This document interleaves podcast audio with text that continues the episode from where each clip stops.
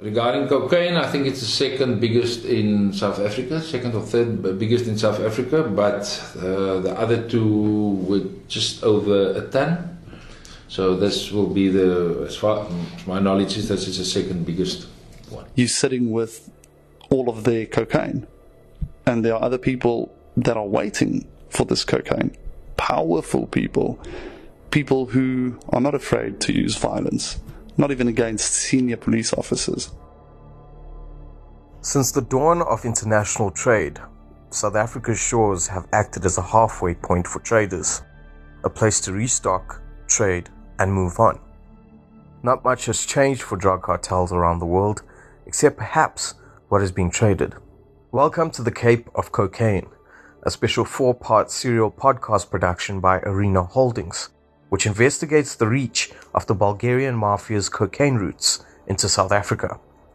Join us every week for the next month as we pull apart the tangled web of underhand dealings, intricate police investigations, violence, and unprecedented court cases which have accompanied the expansion of Bulgarian mafia's operations into South Africa. This week, we talk about the 600 million rand bust by the Western Cape Organized Crime Narcotics Unit that opened the lid on the can of worms that is the Bulgarian drug trade in South Africa. I am your host, Orrin Singh. To make sure you never miss an episode of Cape of Cocaine, please subscribe for free episodes of Boots on the Ground podcast on Spotify, Apple Podcasts, or wherever you get your podcasts. If you like our show, please take a second to leave us a review on your streaming app. This will help more people find and enjoy the show. Through the high powered lenses from the observation post, a small team of investigators from the South African Police Service's Western Cape Organized Crime Narcotics Unit sit and watch the same area they have been surveying for weeks. Their little sliver of arid, hilly terrain overlooking Saldanha Bay harbor is lashed by waves from the icy Atlantic Ocean and the mist which makes its incursions onto the land on cold days like today. It's noon, the 1st of March 2021. The target was supposed to arrive days ago. Months of planning, years of work, thousands of arrests for possession of tiny amounts of white powder arrests made during traffic stops, raids on nightclubs, domestic disputes, fights, and drug raids, and the odd drug bust.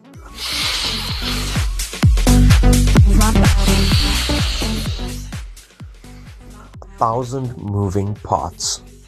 Countless hours of manpower spent by thinly stretched crime intelligence officers doing the sensitive work of recruiting sources. The risks those sources take to get the information. It all hangs in the balance now, and with each passing minute, the adrenaline gives way to fatigue and doubt. It is the moment for which these men and women have sacrificed long, cold nights away from home, strained their relationships with their families, missed their son's debut for the school rugby first team, the ballet recital, the graduation, for which they have risked their careers, rubbing up senior management the wrong way, begging for the resources they need, or simply taking them. And in this moment, the prize at the end of all this sacrifice seems to be slipping through their fingers. The target is three days overdue. Some of the team members have slept as little as 40 minutes in three days. Then, out of the mist, a familiar sight. A lady they have had their eyes on for some time, the Windward, a 250 ton, 35 meter ship painted in white, green, and red. She is owned by the Bulgarian mafia, and inside her is a ton of cocaine. She docks, but no one gets out, and no one approaches her. She just stands there. Strike too early, and the targets may not be there. Strike too late, and they have left with the stash. Sitting behind the binoculars with a radio in his hand and waiting to give the order to strike a Section Commander of the Western Cape Organized Crime Narcotics Unit, Lieutenant Colonel Johan Smit. With weeks of surveillance on the line, Smit explains how the decision to move was made on that fateful evening. With narcotics, it's difficult because you cannot anticipate what the movement of the suspects going to be. You can never plan ahead and say this is exactly what we're going to do. So it all depends on the actions of the people involved, the suspects, because that will give you guidance in what to do, what will be your next move. And this is what happened here. They moored. We had to first observe what's going on. When we noticed that the four main suspects were in the area from the previous day, we monitored their movement. They visited the boat. They moved away, and when they came back to the boat, and their actions actually gave us an indication that this is there's a possibility that some of the stuff might be removed from the vessel. You must bear in mind you, they could keep it on the vessel for another week, another month, two months. So how long were we going to sit there? Um, they can move small quantities in the backpacks off, and we knew that all the suspects we identified were on the vessel, so they were with the consignment. So that's why we decided that's the best time to do it, and that's why we approached the vessel. Suddenly, a cell phone rings. A surveillance team with eyes on the property where a group of Bulgarian men have been living in the coastal town of Saldanha for weeks has reported movement. More teams are activated to follow the men as they get into cars and drive towards the harbor. Unmarked vehicles tail the cars down a winding road toward the pier. According to police information, they're about to make one of the biggest cocaine busts in South African history. Regarding cocaine, I think it's the second biggest in South Africa, second or third biggest in South Africa, but uh, the other two were just over a ton. So this will be the, as far as my knowledge is, this is the second biggest one. Pure and uncut, the cocaine is only just beginning the transitional cocaine journey from the clandestine drug labs in South America's jungles. They pull up near the ship on the pier. The men climb out and board the ship. But then cars start leaving again. No one dares breathe. Are we too late? Are we too early? Then the decision is made. The order is sent over cell phone and radio to raid the ship. Hey, we're moving. The members were en route to the vessel. Two of the Bulgarians um, got off the vessel and uh, got into one of the vehicles, and they were about to leave. So we had to block them and uh, detain them, and then the vessel, the members boarded the vessel, where after the other two Bulgarian nationals, as well as the Myanmar crew members, were found still in the front castle, busy moving the consignment of narcotics. Um, they were all arrested, and in total there was uh, 973 uh, blocks of cocaine which weighed just over 972 kilograms, with an estimated street value um, in that condition, not where they've used cutting agent to increase the volume, but it, as it was there, um, of a minimum of 583 million rand. Asen Georgiev Ivanov, the general manager of the Bulgarian syndicate's Southern Hemisphere cocaine operation, has also been waiting. For him and his organization, the stakes are high. Keeping tabs on three ships used to get the cocaine from the fringes of the Amazon rainforest to South Africa's west coast is a delicate operation. The crews, all overseen by Bulgarian syndicate members, need to be carefully watched. They may be poor, desperate, vulnerable, and from countries with atrocious human rights records like Myanmar but the slightest whisper from any single crewman to the authorities of any nation could cause massive damage. The arrest of the associates in Peru just three years before, with hundreds of kilograms of cocaine, is a present reminder of how badly things can go. It has taken Ivanov six months to secure nearly 600 million rand in cocaine from the cartels operating clandestine labs in the jungles of South America. But the syndicate has built up a rapport with the South American cartels who produce the cocaine. It is how they've managed to operate a fleet of ships running drug operations across the Atlantic and Indian Oceans. In South Africa, where they have a notable base of operations, they have operated unnoticed, just like in a dozen other countries, or so they believed. Aron Hyman is an investigative reporter for Times Live, and he's been tracking the Bulgarian mafia's cartel routes in SA since this bust. He has been getting to know the operations and players intimately, in some cases, a bit more intimately than he would like, often facing threats and intimidation the South African police investigators knew that there were large scale cocaine smuggling operations because they could see the cocaine on the streets with the users and the addicts. They could see the lower level cocaine dealers, um, who they would apprehend from time to time, and perhaps they could even get into the distribution networks. These guys are the dark, shadowy figures that are portrayed in fictional crime thrillers.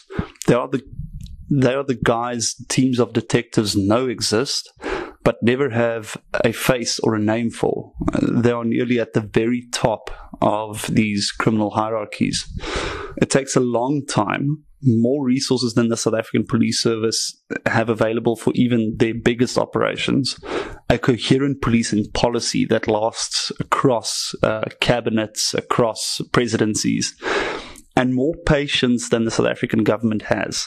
A, a, dwindling number of competent officers are being pulled from investigation after investigation uh, by the top brass to respond to crisis after crisis. In other words, they don't have teams that are able to sit for long enough on a single investigation to make the sort of headway that you need to go after the very top hierarchy, these shadowy figures that we know exist, but that we don't know who they are. We don't know. Um, we don't have a face for them. So even in terms of the very best international standards, conducting an operation against a sophisticated operation like this takes years of surveillance and intelligence gathering. And the smuggling operation itself was extremely sophisticated. You have a fleet of ships, and very few people, even within the organized crime group, would have the full picture. It might only be one or two guys um, who know exactly what's going on with this fleet and who the crews are and who's working on what and what they're paying for which shipment of, cocaine and on which date it's going to arrive and which ship they're going to use. You would have to know exactly which ship to look for and when to look for it. Otherwise, it would be like looking for a specific piece of straw in a haystack. The information came from someone who trusted Colonel Smit's integrity and his professionalism. And it came from people who put in years of work, but they knew that it would have to be the South Africans who would need to do the takedown because South Africa was the one stop on the smuggling route with pockets of excellence in its semi functional government structures. And um, without elaborating too much, the sources of this information were um, foreign and they were of um, an intelligence community um, nature, if I can put it that way. By noon on the 1st of March, Ivanov, the owner of the Wynwood, and general manager of the Bulgarian syndicate's Southern Hemisphere cocaine operation, must have been wondering, where is my damn ship? A new crew had arrived from Myanmar, and they would have to become familiar with the ship. So in the weeks leading up to their rendezvous with the mothership, they went through sea trials in order to make sure the ship is seaworthy and that the crew is familiar with its operation. Basically, this ship had just been overhauled at Cape Town Harbour.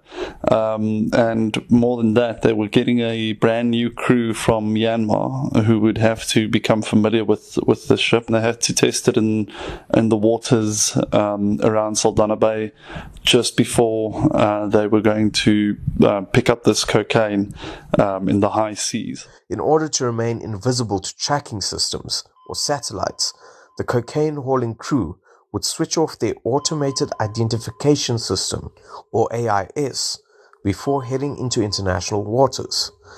This AIS gives anyone access to your live location as long as it is active. But the Cape of Storms rarely plays fair with sailors.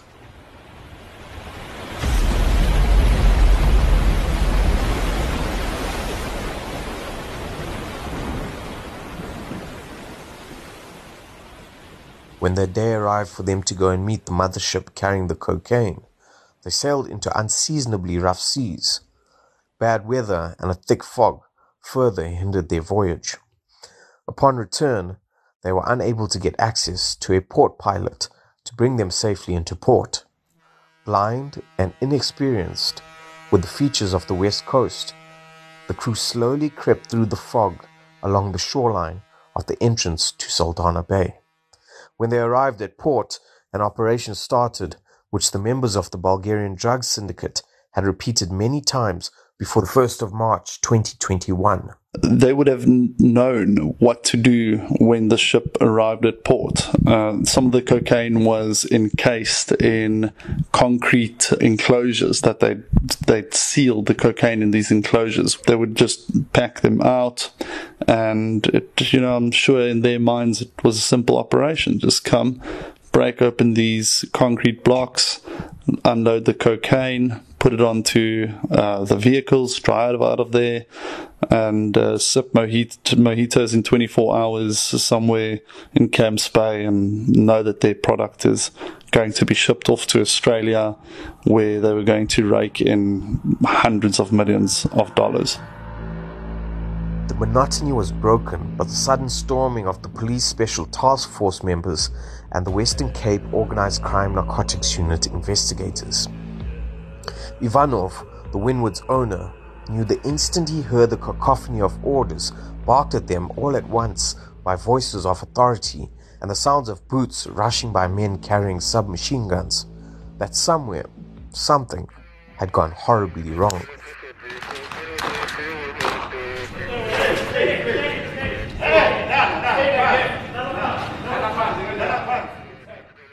Someone messed up, and for the first time ever, their highly proficient, powerful, and secret organization was exposed to a level of scrutiny which now threatens to topple a global crime empire.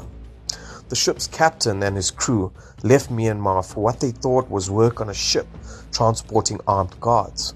They probably knew when they were transferring the black 1 kg packets with the logo King Coca printed on them that this was no guard ship. But when the special task force men stormed the ship, Captain Chow Chow Han and his crew's fears were confirmed. However, Ivanov and his associates, Mario Vasev, Borislav Stoyanov, Atanasov, and Atanas Bykov, were oblivious and stunned.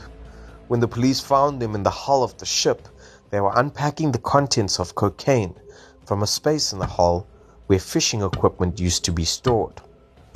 Investigators found that the syndicate concealed half a ton of cocaine in a compartment encased in a layer of concrete covered with a layer of thick black construction plastic and then encased in another layer of concrete. Remember, we were many years ago. We were this was the route, sailing route from Europe to uh, Asia and back. It's the same. And there is we found seizures, for example, where containers went to Port Elizabeth from Port Elizabeth to Cape Town. In Cape Town, we found it hidden in the container panels, cocaine. Um, yes, South Africa, the harbours, the way where it's situated, the huge coastline, it's making it difficult to detect certain vessels, uh, to keep track on each and every vessel. So, yes, but it's being used as a transit point, yes. This method of concealment would likely throw off any sniffer dog. The rest of the cocaine was stashed inside a diesel fuel tank, also in the hull of the ship. The find is interesting. If they had arrived too early, they may have only found some of the cocaine and none of the Bulgarian syndicate members. But fortune shone down on the investigators. The Bulgarians had already broken open the concrete and were busy transferring the bricks from the compartments into tog bags bought from Chinatown. If they had arrived too late, these men would have been gone. It would be a win for the syndicate and a devastating loss for investigators. Right.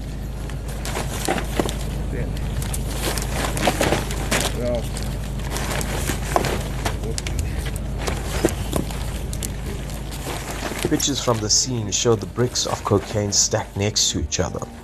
The 973 bricks are almost the length of the ship. It's quite interesting. These um, crews seem to come from Myanmar, and I'm not quite sure why they specifically chose Myanmar as the, the origin of their crews.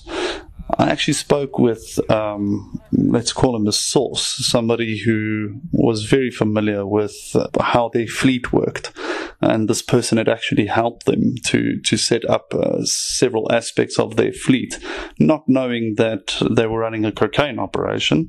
Um, he thought that they were just uh, running sort of armed escorts in the troubled waters of the world, um, places like Somalia where they had a, f- a floating armory uh, just off the coast uh, in the Red Sea.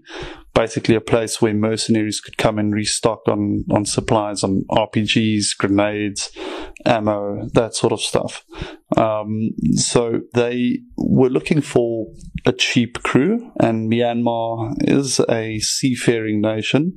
They've apparently got very good sailors, and these are hardworking people who don't mind earning their buck um, on long voyages around the world. And I mean, I'm pretty sure, along with that, uh, you probably have people that are relatively desperate. It's not a very wealthy country, and they just had a coup uh, last year, which the timing of this whole operation was very bad for the sailors who were eventually arrested because they weren't sure that embassy staff uh, from Myanmar were going to be recalled back to Myanmar after there was a, a military coup.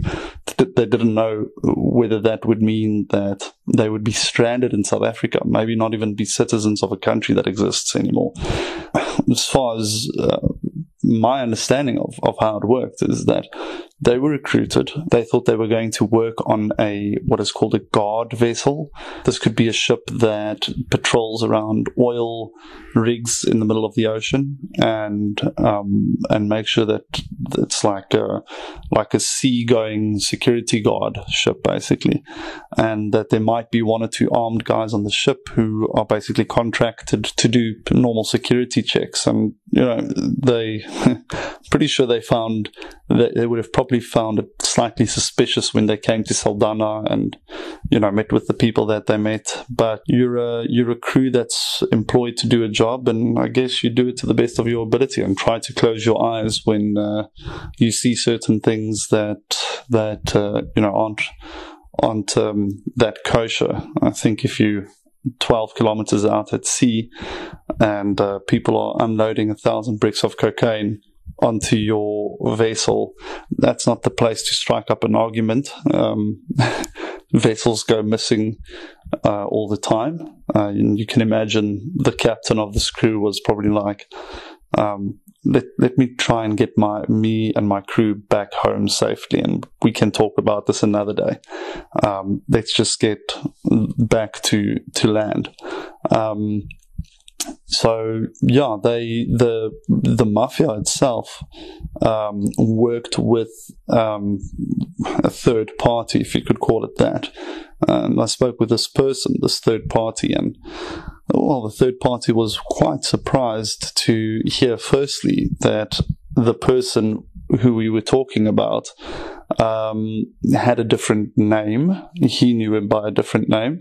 And also that this person was uh, running a cocaine smuggling operation. Um, they at least um, told me that they have no idea.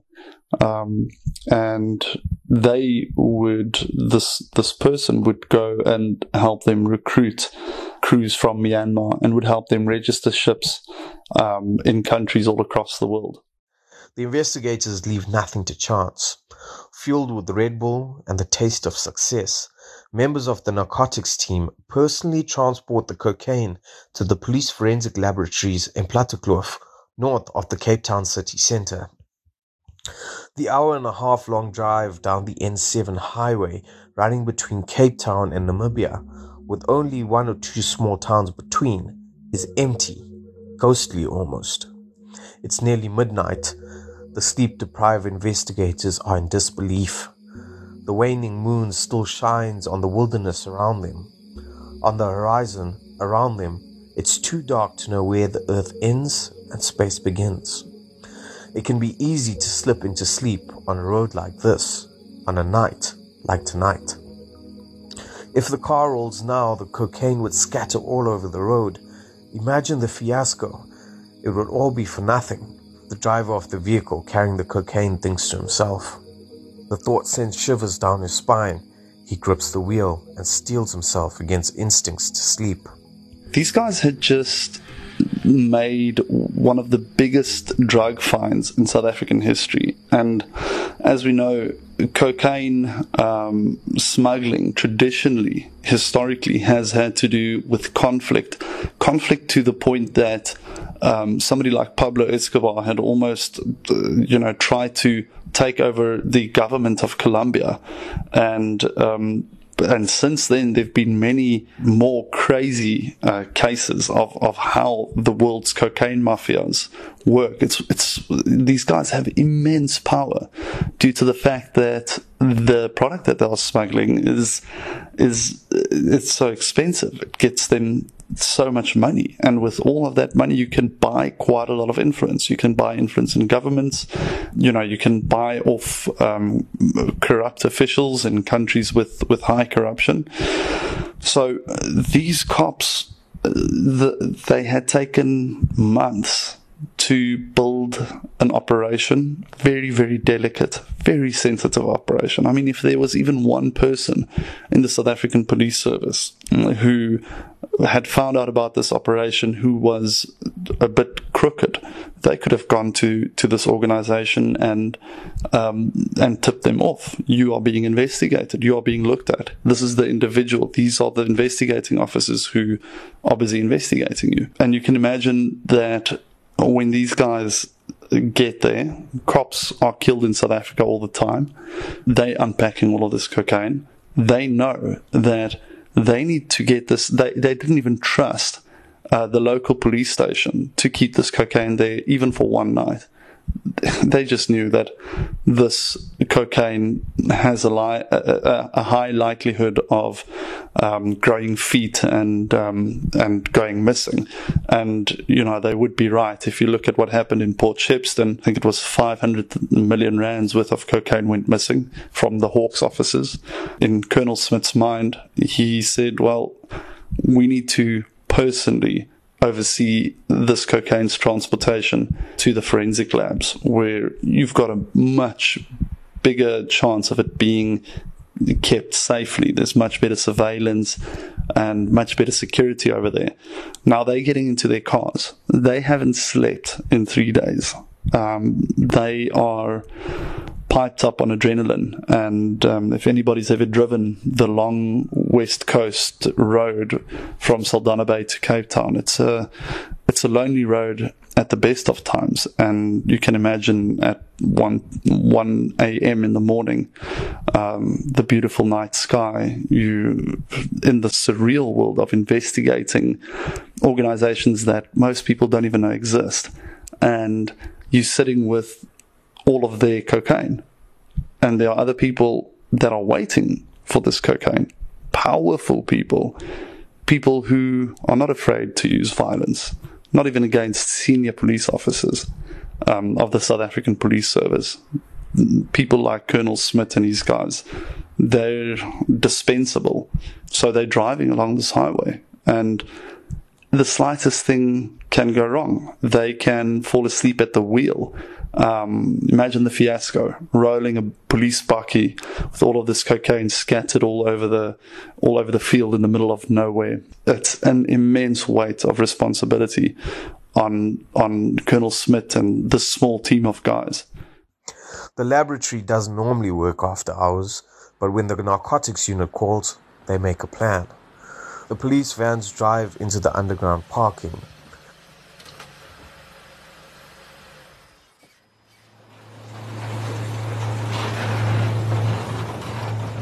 When the security gates are shut, the cocaine is unloaded to a secure area.